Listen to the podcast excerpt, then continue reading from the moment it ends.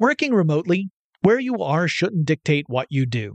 Work from the road by turning your vehicle into a reliable high-speed data Wi-Fi hotspot with AT&T in-car Wi-Fi. On the network that covers more roads than any other carrier, take your work on the road and AT&T will be there to keep you connected. Connect up to 10 devices and stream conference calls, finish up that presentation, or answer last-minute emails. Why wait? Go to att.com slash in-car Wi-Fi today for free trial eligibility. Based on independent third-party data, number of devices varies by manufacturer. Always pay careful attention to the road and don't drive distracted. Wi-Fi hotspot intended for passenger use only when vehicle is in operation. Compatible device and vehicle required. When you think about the future, what kind of technology do you envision? Whatever the future holds, artificial intelligence will undoubtedly be at the heart of it all. Join Graham Class as he hosts season two of Technically Speaking, an Intel podcast, and hear from the minds transforming healthcare, retail, entertainment, personal computing, and more with the help of AI. Tune in every other Tuesday and explore the latest technology that's changing our world today and creating a more accessible tomorrow. Listen to Technically Speaking, an Intel podcast on the iHeartRadio app, Apple Podcasts, or wherever you get your podcasts. What's up? This your boy Lil Duval, and check out my podcast, Conversations with Unc, on the Black Effect Podcast Network. Each and every Tuesday, Conversations with Unc podcast feature casuals and in-depth talk about ebbs and flows of life and the pursuit of happiness. Unlike my work on stage, I tap into a more serious and sensitive side to give life advice and simply offer words of encouragement, yet remind folks to never forget to laugh. Every Tuesday, listen to Conversations with Unc, hosted by Lil Duval on the Black Effect Podcast Network, iHeartRadio app, or wherever you get your podcasts. Presented by AT&T. Connecting changes everything. From BBC Radio 4, Britain's biggest paranormal podcast is going on a road trip. I thought in that moment, oh my God, we've summoned something from this board. This is Uncanny USA. He says, Somebody's in the house, and I screamed. Listen to Uncanny USA wherever you get your BBC podcasts. If you dare.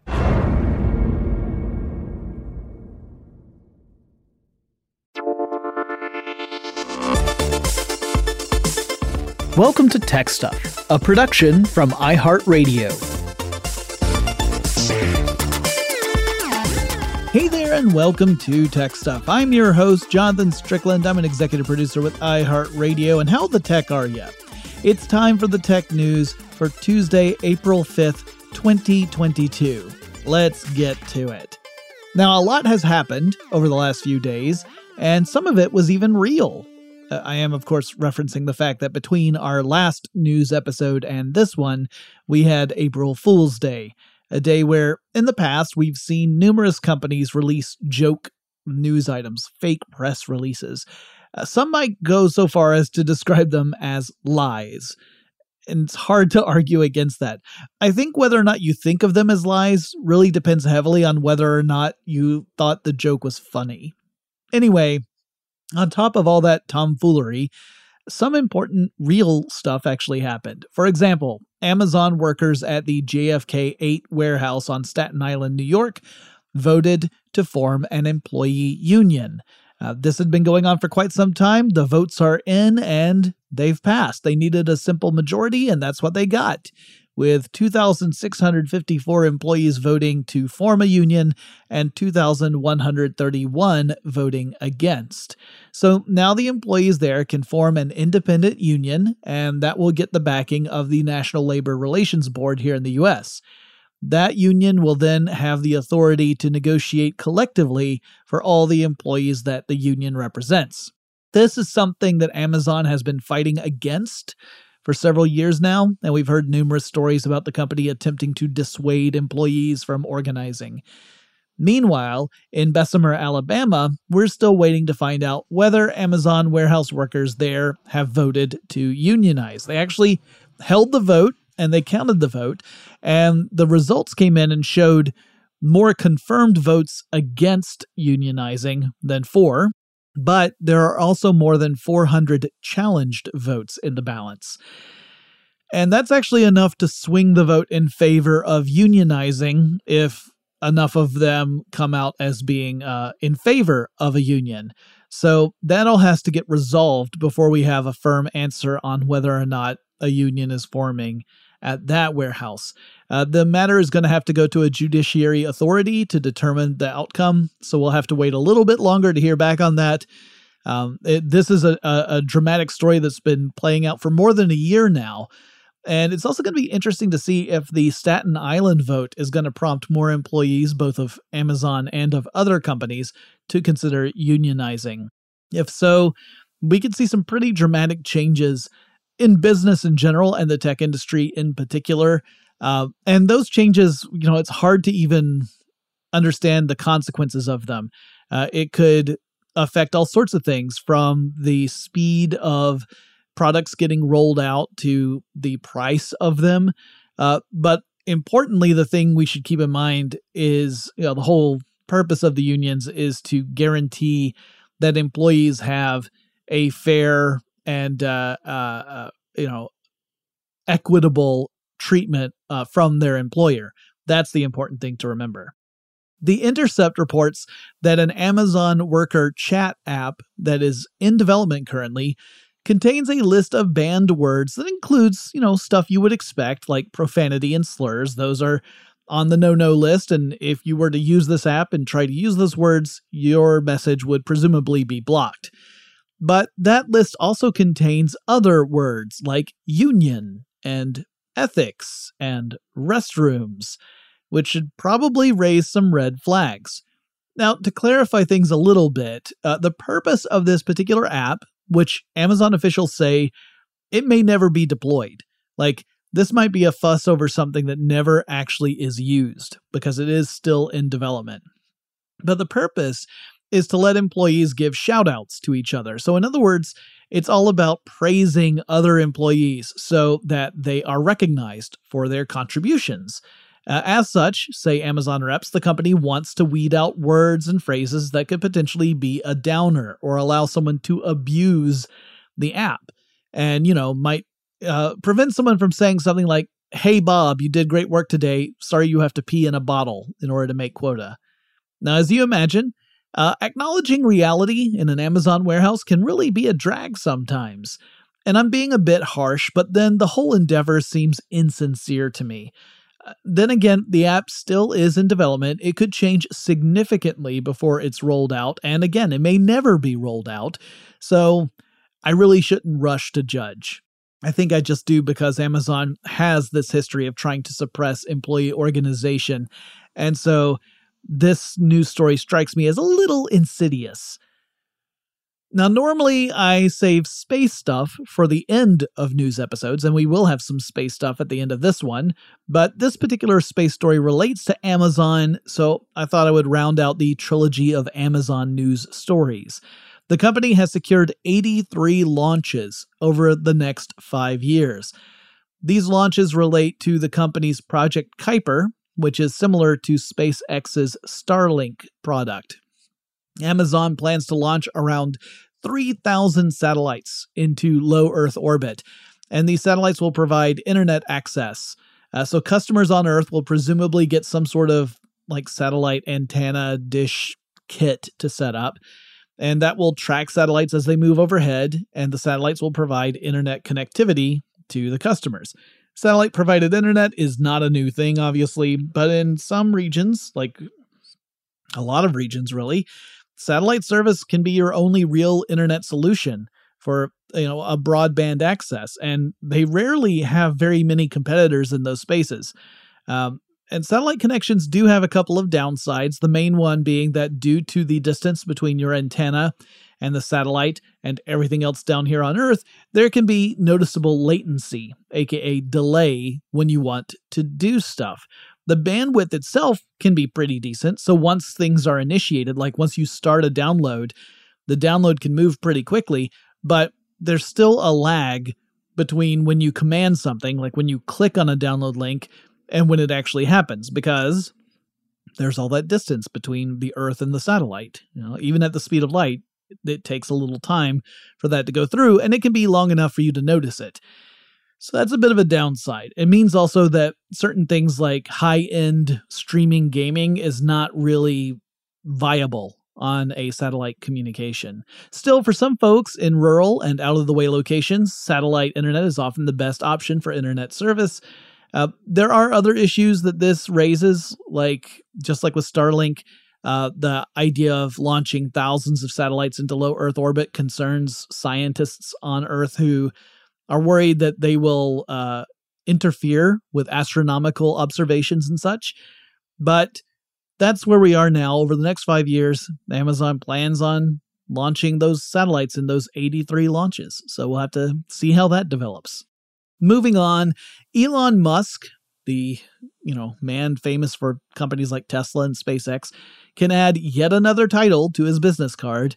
He is now a member of Twitter's board of directors. Musk has accumulated 9.25% of Twitter ownership, which makes him the largest shareholder in Twitter. He also posted a poll not too long ago to his followers asking if they thought Twitter rigorously adheres to the ideals of free speech. And a little more than two thirds of the respondents, which numbered more than 2 million people, said no. This has naturally led some people to worry that Musk might use his position on the board to maybe reverse some decisions regarding blocking certain accounts that were found to be abusive or responsible for spreading misinformation. Like there there's worry that Musk might undermine uh, certain moves that Twitter has made in order to fight back against those things. He also polled his followers asking if they might like an edit button, something that longtime Twitter users have wanted for years. Um, Musk spent nearly $3 billion to acquire his stake in Twitter, which seems like a pretty steep price for me to buy an edit button. But there you have it. BuzzFeed News has an interesting article titled TikTok's parent ByteDance made fake accounts with content scraped from Instagram and Snapchat, former employees say. Uh, that's a lengthy title and it's a lengthy article, but it's well worth a read. It's uh, also about something that happened around five years ago. So it's not like this is, you know, fresh news, but it's something that we've gotten details about recently. So, five years ago is when ByteDance acquired a company called Flipagram. Flipagram was a photo and video sharing service. And according to BuzzFeed's sources, ByteDance then scraped content off of other services, including Instagram, in order to upload that content to Flipagram. And in the process, also created fake accounts that would host that content. So they were taking someone else's videos, creating a fake account on Flipagram, and then putting those videos onto that account. So, why did ByteDance do this? Well, one reason might have been to test out what kinds of content would perform best on the platform, sort of like industry research. And ByteDance was primarily interested in targeting American customers. So, stealing content from other sources and putting it up on Flipagram was a type of you know, research into the American market. This would inform the company as to what types of content were most likely to draw more people to Flipagram. The company could even inflate the view numbers on such content, giving those uh, accounts a boost in an effort to attract new users and guide existing ones towards the types of content that were performing best on the platform. So, in other words, you might look at, at something and say, oh, this has a thousand likes on it. And it turns out that no, maybe it was only like 200 likes. And then the company boosted that. Now, another reason that they were scraping content might have just been to create inventory. Social apps gain value from active users and also their user generated content. So if you have a social app but no one's on it, then it's worthless, right? The social app is only worth anything if there are people on it and that they're doing stuff there.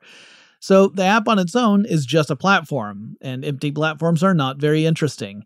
This is one of the big reasons why it's hard for new social networking platforms to really make a big impact. Uh, the value of Facebook to its user base is typically voiced in a way that's like that's where everyone I know happens to be. So that's why I'm on Facebook.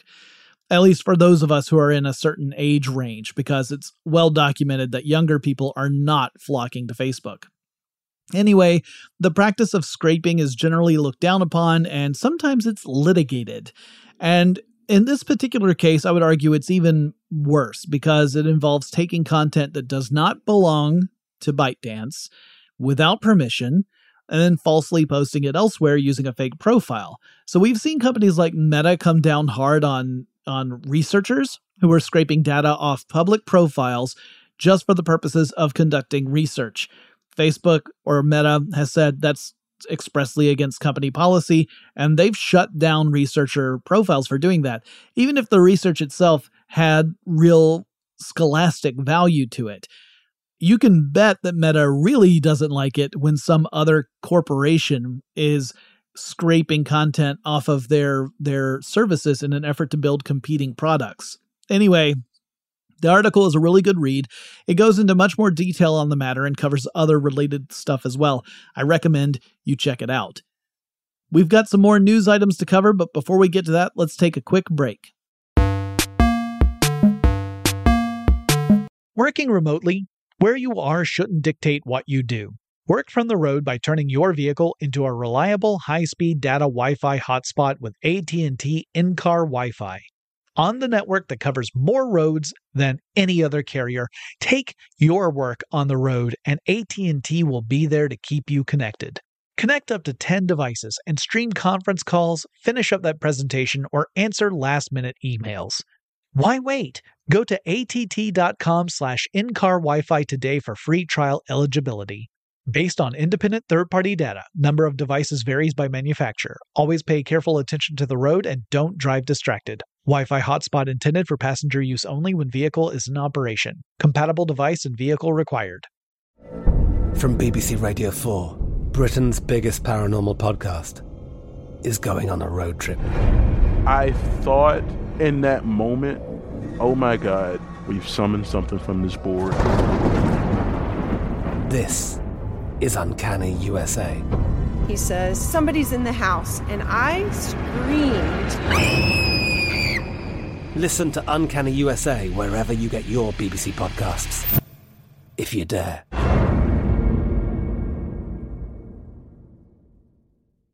When you think about the future, what kind of technology do you envision?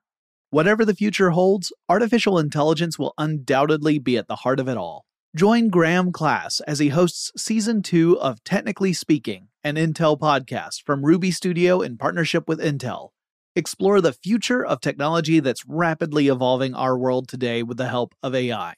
There is still so much work and research needed to fully understand the power and potential of AI, and Intel is at the forefront of implementing AI in revolutionary technology that's changing the world we live in for the better. In each episode, Graham interviews the minds transforming medicine and healthcare, retail, entertainment, personal computing, and more while pioneering new uses for AI in these spaces. Tune in every other Tuesday and explore the latest technology that's changing our world today and creating a more accessible tomorrow. Listen to Technically Speaking, an Intel podcast on the iHeartRadio app, Apple Podcasts, or wherever you get your podcasts.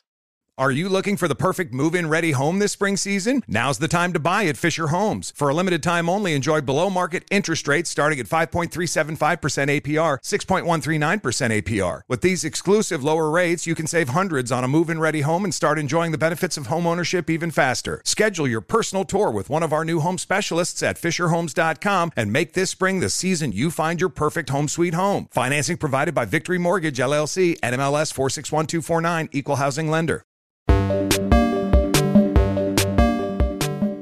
I've talked a lot in recent episodes about how Apple's policy of requiring app developers to use Apple's own payment processing system is landing the company in hot water around the world. You might remember that Dutch authorities have fined Apple 50 million euro for that and are considering doing more.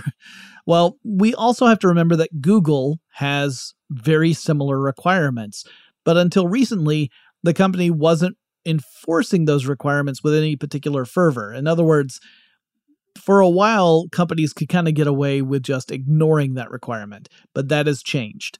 Now, companies like Amazon and Barnes & Noble have found themselves at a point where they either have to accept Google's policy, which is that all digital transactions have to go through Google Play's billing system, or they can't offer digital transactions through apps. The policy does not affect stuff like ordering physical goods. So if you know you were using an app in order to order a hard copy of a book from Barnes and Noble, Barnes and Noble could still use its preferred payment processing system for that. Like that would not be uh, against the rules because you're ordering something physical. It's only if it were a digital copy of the book that you would have to go through Google Play's billing system. So anyway, now you can't use the Barnes and Noble uh, eNook book reader to order new ebooks. It has just become a tablet. It is no longer used to to order and download digital books to your device. Now, in Amazon's case, we're mostly talking about stuff like Audible content, so audio books and uh, other audio content off of Audible can no longer be purchased uh, unless you're going through Google Play. So you can still buy credits for Audible through the Audible app, uh, but you won't be able to buy titles using a credit or debit card directly through the app.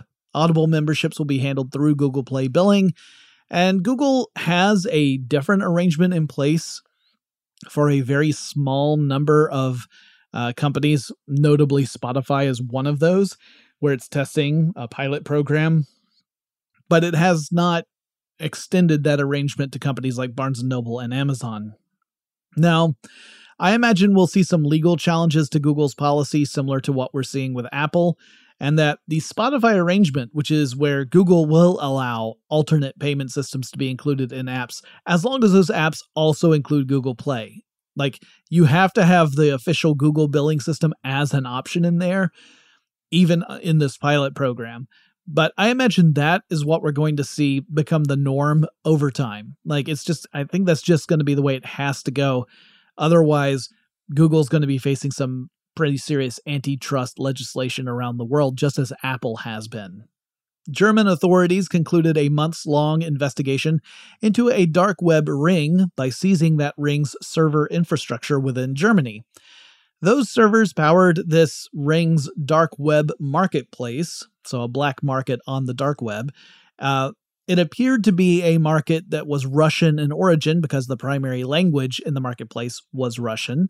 And according to the authorities, the market was a popular place to deal in such illegal materials as prohibited drugs, uh, fraudulent documents, and stolen data, among other illegal things. So, in addition to shutting down the market, the authorities also seized more than $25 million worth of cryptocurrency. $25 million is a lot of money, but it's loose change when you look at how much business passed through the market just back in 2020. According to prosecutors, that was at around 1.23 billion euros that year. Yowza. Now, typically, the shutdown of markets like this one, which the authorities called the Hydra market, that usually ends up just being a bump in the road for illegal activity and black markets in general. It's usually just a matter of time before some other market takes its place. We've seen that in the past with the famous dark web markets like the Silk Road. The United States has formed a new department called the Bureau of Cyberspace and Digital Policy, or CDP. According to the U.S. State Department, this organization will, quote, address the national security challenges economic opportunities, and implications for U.S. values associated with cyberspace, digital technologies, and digital policy. End quote. It will also include three policy units within the Bureau. There will be the International Information and Communications Policy, the International Cyberspace Security Unit, and the Digital Freedom Unit. The U.S. Senate will have the responsibility to appoint the head of the Bureau, which will be known as an ambassador at large. The State Department has already transferred about 60 employees to the new Bureau, and these are employees who are already working in departments relating to international communications and cyber coordination projects. The department also plans to fill out another 30 or so positions, which will bring up the total staff for this department to nearly 100 people honestly, when I first read this news item, I thought, wait, we didn't already have this? Am I sure this news item didn't come out like 20 years ago? But yeah, this is a new thing. And I think it's safe to say it's long past due. My hope is that the staff will include experts who can go on to provide useful insight into digital matters, because I'm sure you've all seen examples of politicians who just they're they're in charge of creating legislation that affects the tech sector, but they themselves lack any savvy when it comes to technology. A lot of times we see that kind of legislation not just fail to solve a problem, which frequently is the case. Sometimes they create new problems, or they'll make an existing problem a worse one. So, my hope is, and I, I realize this is a long shot, but my hope is that this Bureau will really help be an asset so that uh, when when it comes to forming legislation that revolves around uh, the internet in particular, that we have a more informed approach and one that's more likely to succeed and to achieve the actual goal of the proposed legislation. Uh, that's that's asking a lot, but you know, hope springs eternal. CNN Business has an interesting piece about Axie Infinity and a recent hack that has affected that game and the company behind it. The article is titled after a $625 million hack, the party must go on. And I think I might have to do a full episode on Sky Mavis. That's the company that developed the game Axie Infinity. And to cover that, not just that company, but other companies like it, because these are businesses that are built on top of the crypto mining industry. And the value proposition of the the company is that by participating in its products, you end up earning cryptocurrency. The idea being that you make money by using the thing. So, in the case of Axie Infinity, that's a game in which players collect digital pets, essentially called Axies. It's in some ways similar to something like Pokemon. And in order to play the game, you first have to either purchase or rent three Axies for yourself. Uh, the money that you spend in order to enter the game essentially goes into a crypto network called the Ronin Network. And playing the game powers the crypto mining efforts, and you earn cryptocurrency through playing. And I really want to look into this further because just from a casual glance, it, it comes across to me kind of like a pyramid scheme or a Ponzi scheme in particular, in that in order for this thing to keep moving ahead, you constantly need a fresh influx of new players to buy into it. Um, but the company, I should stress, has dismissed those criticisms and said, no, it's not a Ponzi scheme. It's not that. And that the aim is to have a self perpetuating system that presumably would not require having new people signing on just to keep it going. Anyway, that's really just part of the story. That little bit, like just the fact that this is a thing that I wasn't really aware of. That was part of the story for me. But the larger part in the article is that the Ronin network was the target of a massive hack. And as a result, the hackers were able to steal about $25 million in USDC and around 173,000 Ether on the Ethereum blockchain, which is a big old yikes. Now, the news item also describes that despite activity across the Ronin network freezing while the company tries to resolve these issues, uh, and we don't know yet if they will be able to recover any of that stolen money. Hopefully they will, but we don't know if that's going to happen or not. Uh, we still see enthusiasts supporting the game and the company, uh, which is really enthusiastic. Now, I've got feelings about that, but I haven't played the game. I'm also notably not a fan of crypto in general, and I definitely have a bias uh, against this whole sort of thing, and I readily admit that. But I do plan to look into these types of games and companies further to get a better understanding of them, how they work, how secure they are.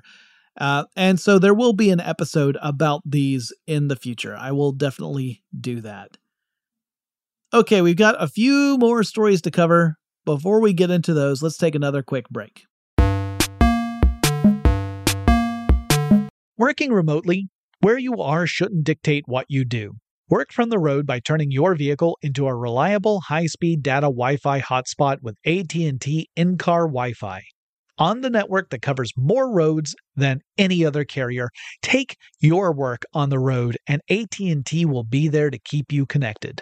Connect up to 10 devices and stream conference calls, finish up that presentation, or answer last-minute emails.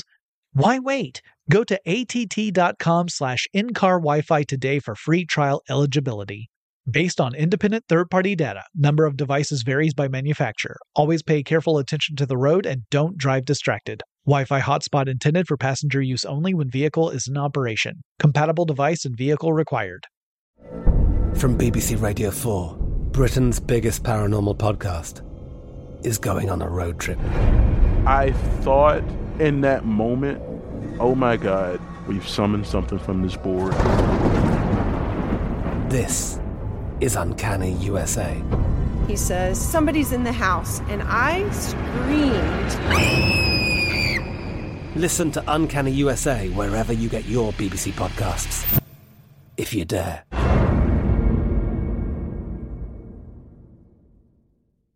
When you think about the future, what kind of technology do you envision?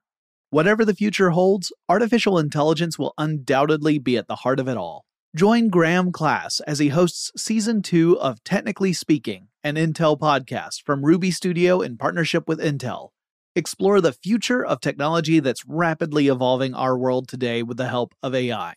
There is still so much work and research needed to fully understand the power and potential of AI, and Intel is at the forefront of implementing AI and revolutionary technology that's changing the world we live in for the better. In each episode, Graham interviews the minds transforming medicine and healthcare, retail, entertainment, personal computing, and more while pioneering new uses for AI in these spaces. Tune in every other Tuesday and explore the latest technology that's changing our world today and creating a more accessible tomorrow. Listen to Technically Speaking, an Intel podcast on the iHeartRadio app, Apple Podcasts, or wherever you get your podcasts.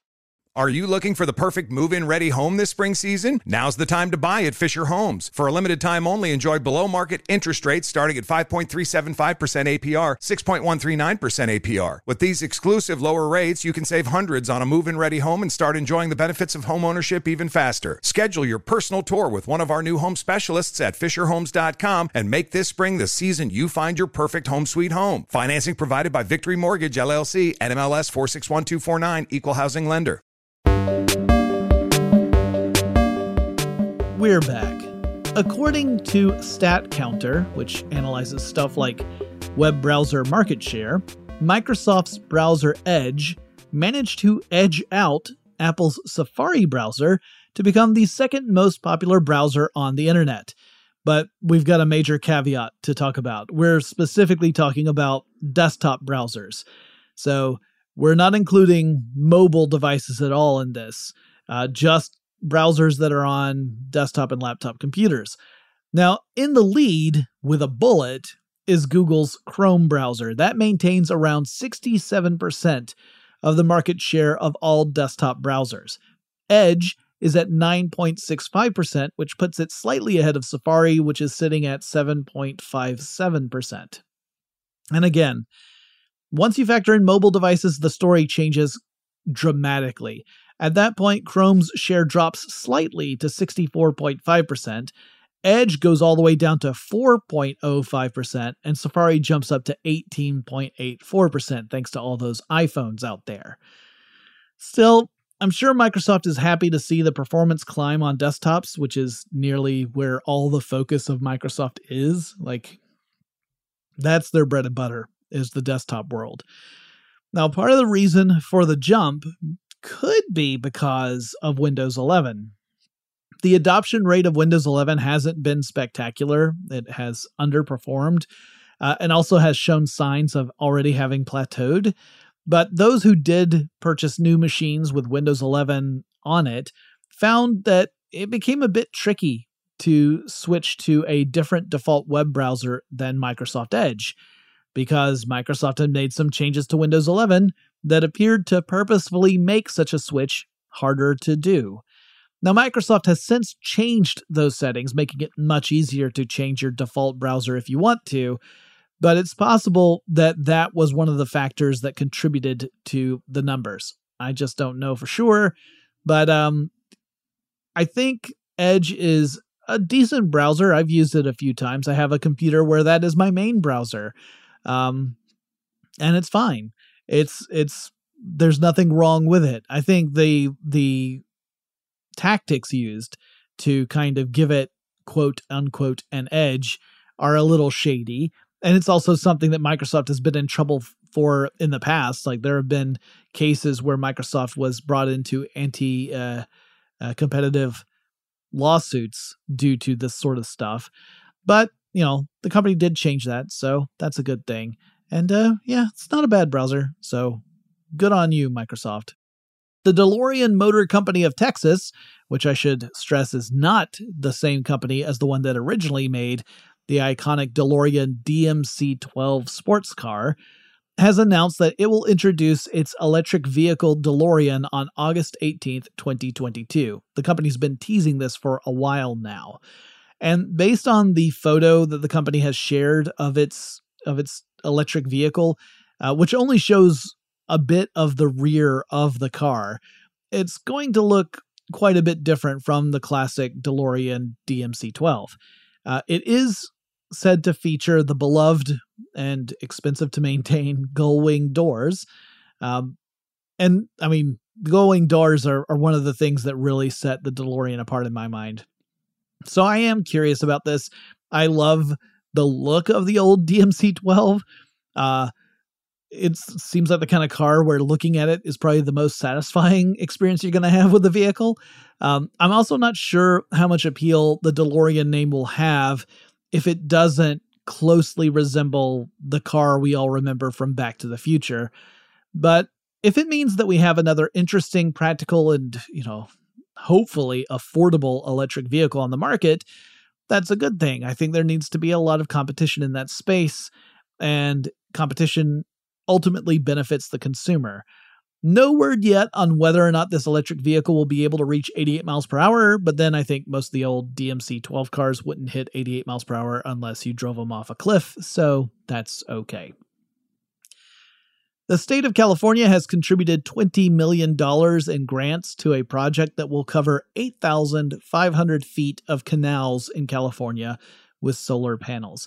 These are canals that are part of the water management system in the state and there are a couple of really big goals for the project here. One is to reduce the amount of water lost due to stuff like evaporation.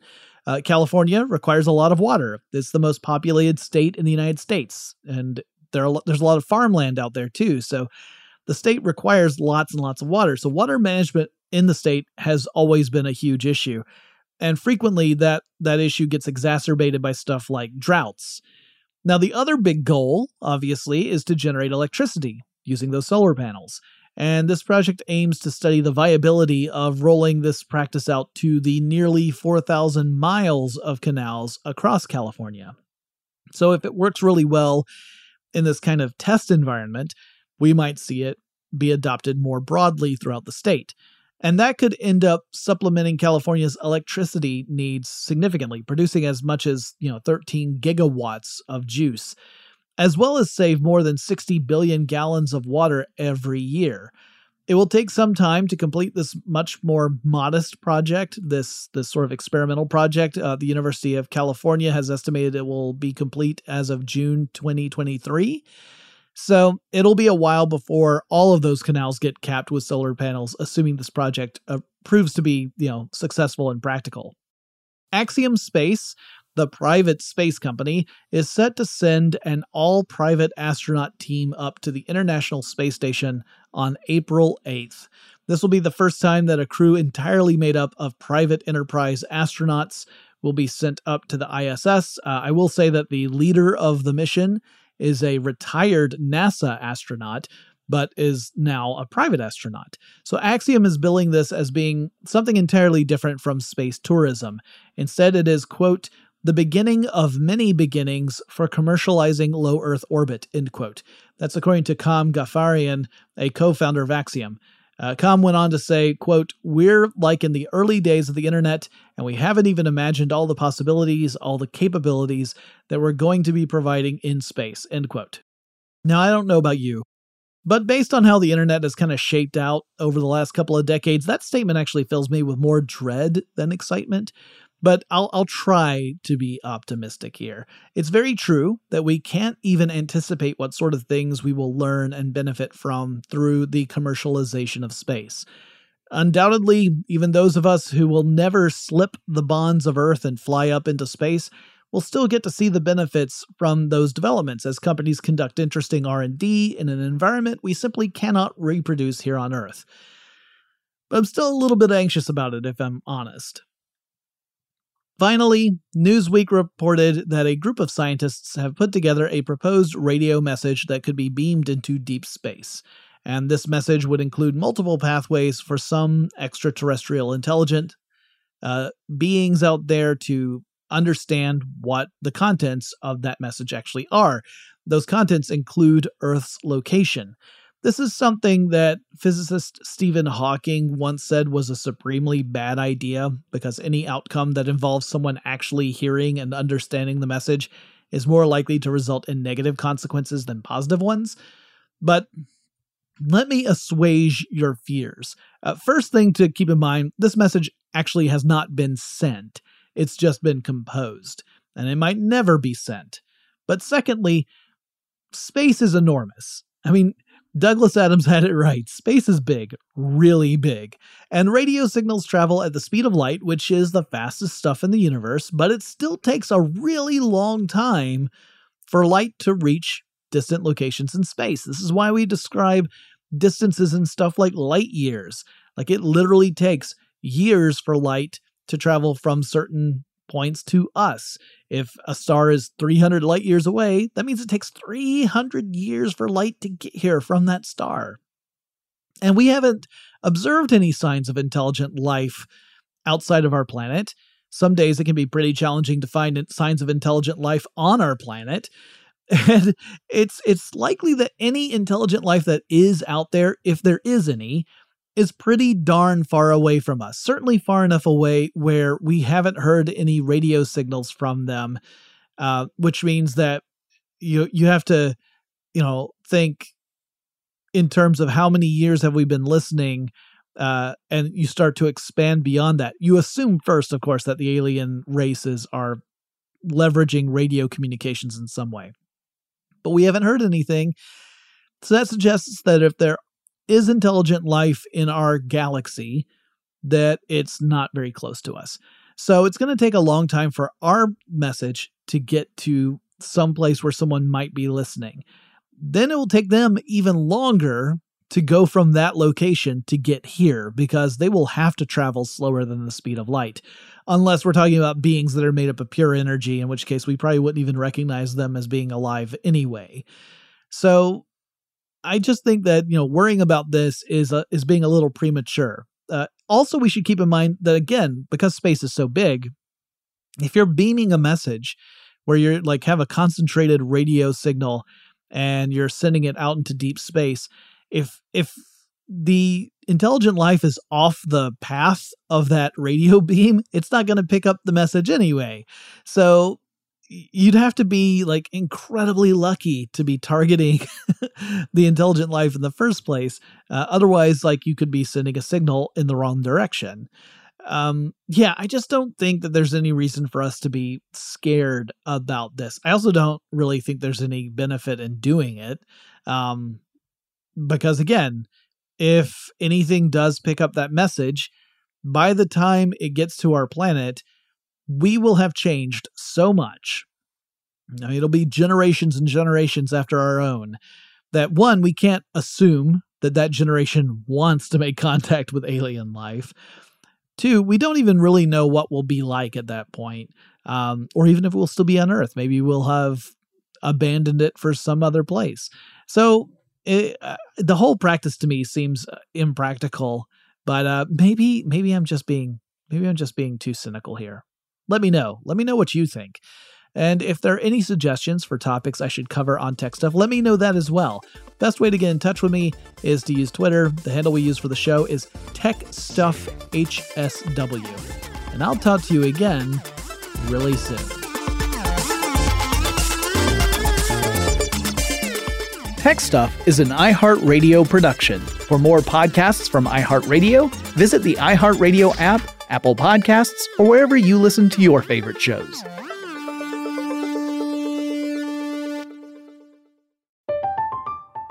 I'm Katya Adler, host of The Global Story. Over the last 25 years, I've covered conflicts in the Middle East, political and economic crises in Europe, drug cartels in Mexico. Now I'm covering the stories behind the news all over the world in conversation with those who break it. Join me Monday to Friday to find out what's happening, why, and what it all means. Follow the global story from the BBC wherever you listen to podcasts. This is Malcolm Gladwell from Revisionist History. eBay Motors is here for the ride. With some elbow grease, fresh installs, and a whole lot of love, you transformed 100,000 miles and a body full of rust into a drive that's all your own. Brake kits, LED headlights, whatever you need, eBay Motors has it. And with eBay Guaranteed Fit, it's guaranteed to fit your ride the first time, every time, or your money back. Plus, at these prices, you're burning rubber, not cash. Keep your ride or die alive at ebaymotors.com.